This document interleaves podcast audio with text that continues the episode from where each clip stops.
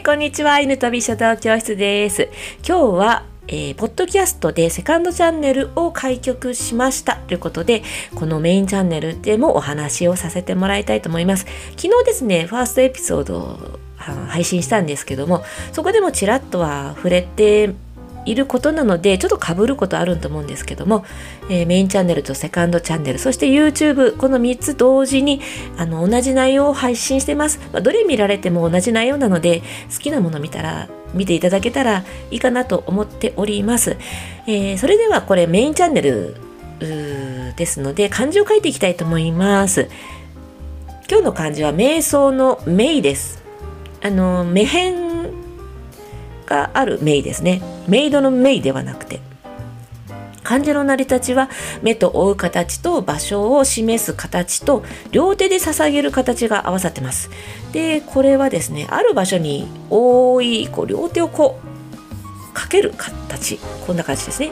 という意味でこれは目を光から閉じるということで暗いとかはっきり見えないとかいう意味になりました。この瞑想の「目」っていう字は結構あの簡単そうに見えてなかなか使わないので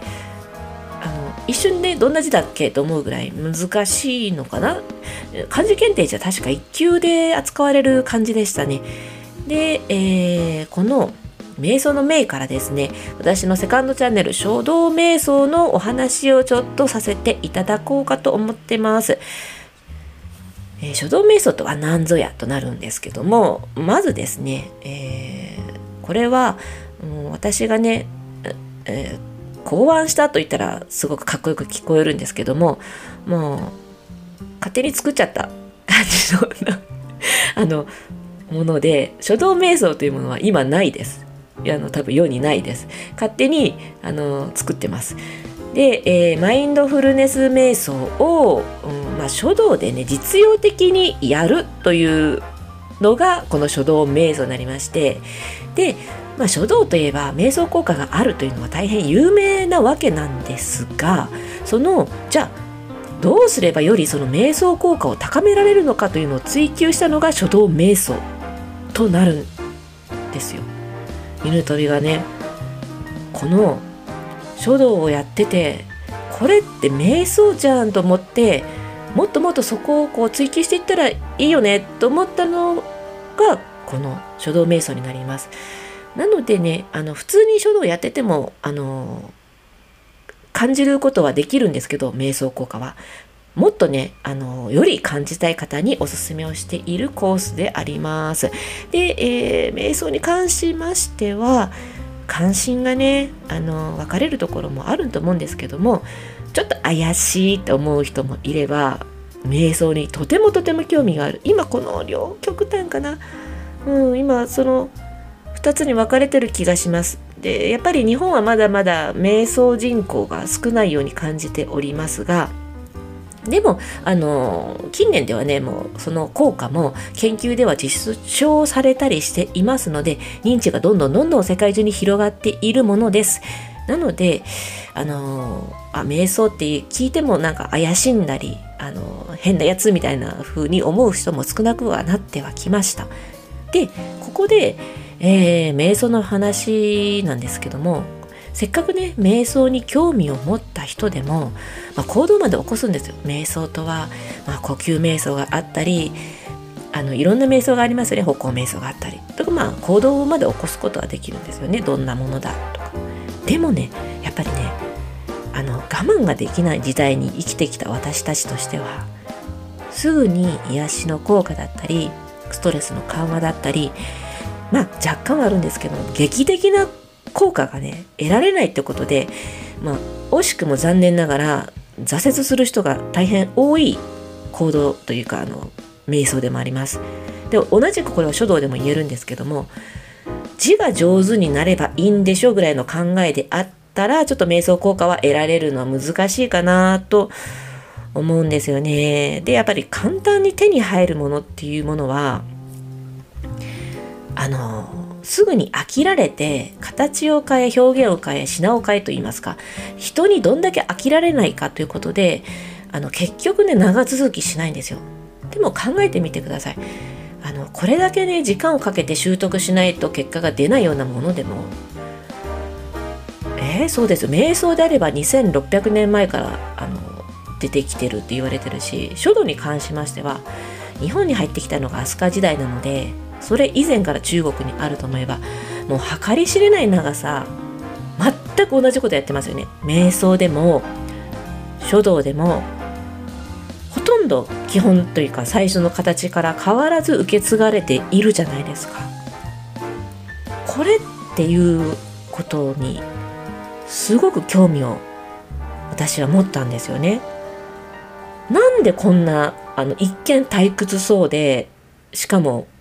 効果がねすぐに実感できないものがなんでこんだけ形も変えず長く受け継がれてきたんだろうってとこから入ってちょっとあののめり込んだわけなんですけどもやっぱりねそれには理由があるんですよ。だ理由を理由はねもう体で感じるのが一番ですけど口でどうこう言うてもやっぱやってない人にはもうそれはもうざれ言にしか聞こえないわけでどれだけおすすめしてもやっぱりあのまずは受け入れる体制がないと受け入れる気持ちがないと本当の意味での瞑想だったり書道だったりする真の道というものはうん開けないわけなんですよね。まあ、ここだなと思いました、うん。まずは受け入れること効果を求めるんじゃなくてまずは存在そのものを受け入れることこれが全てにつながるなと思ったわけですよ。で、えー、やっぱねもうこの受け入れるという力はですね、うん、すごく柔軟性が必要でして、まあ、瞑想でも書道でももう真面目にね勤勉にそのプログラムをねこなしていっても効果はねまりこう得られないどれだけ勤勉に努力してももうコツコツやってもそれと同じぐらい遊び心というものを持ってないと本当に自分に気づきが持てないと私は思ってます。あのですね、勤勉だったり努力だったりすることは確かに素晴らしいことなんですけど、これはみんなできることじゃないんですよね。そうそのやっぱり長い時間をかけて習得するものって普通に考えたらそういった勤勉性や努力って大事でしょってそれそれだけでいいんでしょってなりがちなんですけどもやっぱりその受け入れるというスキルは柔軟性が必要になってきて柔軟性を生み出すものはやっぱ遊び心なんですよね。これがですねあのちょっとあのゃんと伝えないとわからないところかなと思うんですよ。よく考えてみてくださいよ。あの小学校でやった書写あれが楽しくない理由というのはここにありましてあの人の言われる通りに書いてきたことが正しくあることが正解正しくあることが評価されるというのが書写であるんですよ。で書道というのはそれに遊び心を加えた自分が自由に表現できるもの。でもう瞑想も同じなんですよ。続けるためにはもうずっとねずっとほらよくあるじゃないですか。絵でずっと目閉じてこうえなんかやってる。あの座ってねもうひたすら座ってるみたいな、まあ、そこまでいけばいいんですけども普通の人間もうほぼほぼの人間はできないと思うんですよねあんな悟りを開くなんてだからいかにね自分が楽しく自分を常にご機嫌にさせながら長続きさせるかどれだけのめり込ませることができるのかという方の遊び心をね重点に置いてこういったものにはあの習得するには大事なことだと大事な要素だと私は本当に思ってます。もうねもう真面目にやればやるほどねもう辛くなるんですよ。うん、私だけじゃないと思うんですけどやっぱり遊びって大事だなと思います。で瞑想とかもあのねやれば叶えられるような魔法とは違って自分自身にね真正面から向き合った人だけにしか開かれない道というものに気づくというのが最終的な目標でこの気づきを得るためにはやっぱそれなりにあの頑張ってね努力はしていかないといけないわけなんですけどもやらないと一生見つけられない道と思うと私はね時間をかけて真剣に遊びながら真正面からやる価値はあるんじゃないかなと思っています。こういうことをねちょっと熱く語っていきたいなと思うんですけどもあの誤解はされやすい、えー、瞑想とか書道だったりはするんですけどもまあ一回やってみてよっていう感じですね。うん、やったらね真剣にやればねただやるだけじゃダメダメですよ。真剣にやれば本当にすごいんだからって感じでねこれからどんどんどんどん皆さんにはあのお話ししていこうかなと思ってます。はいそれでは、えー、今日の漢字は瞑想の「め」でした。じゃあこれからもメインチャンネル、えー、セカンドチャンネルそして YouTube チャンネルともに仲良くしてくださいそれでは犬飛びでした。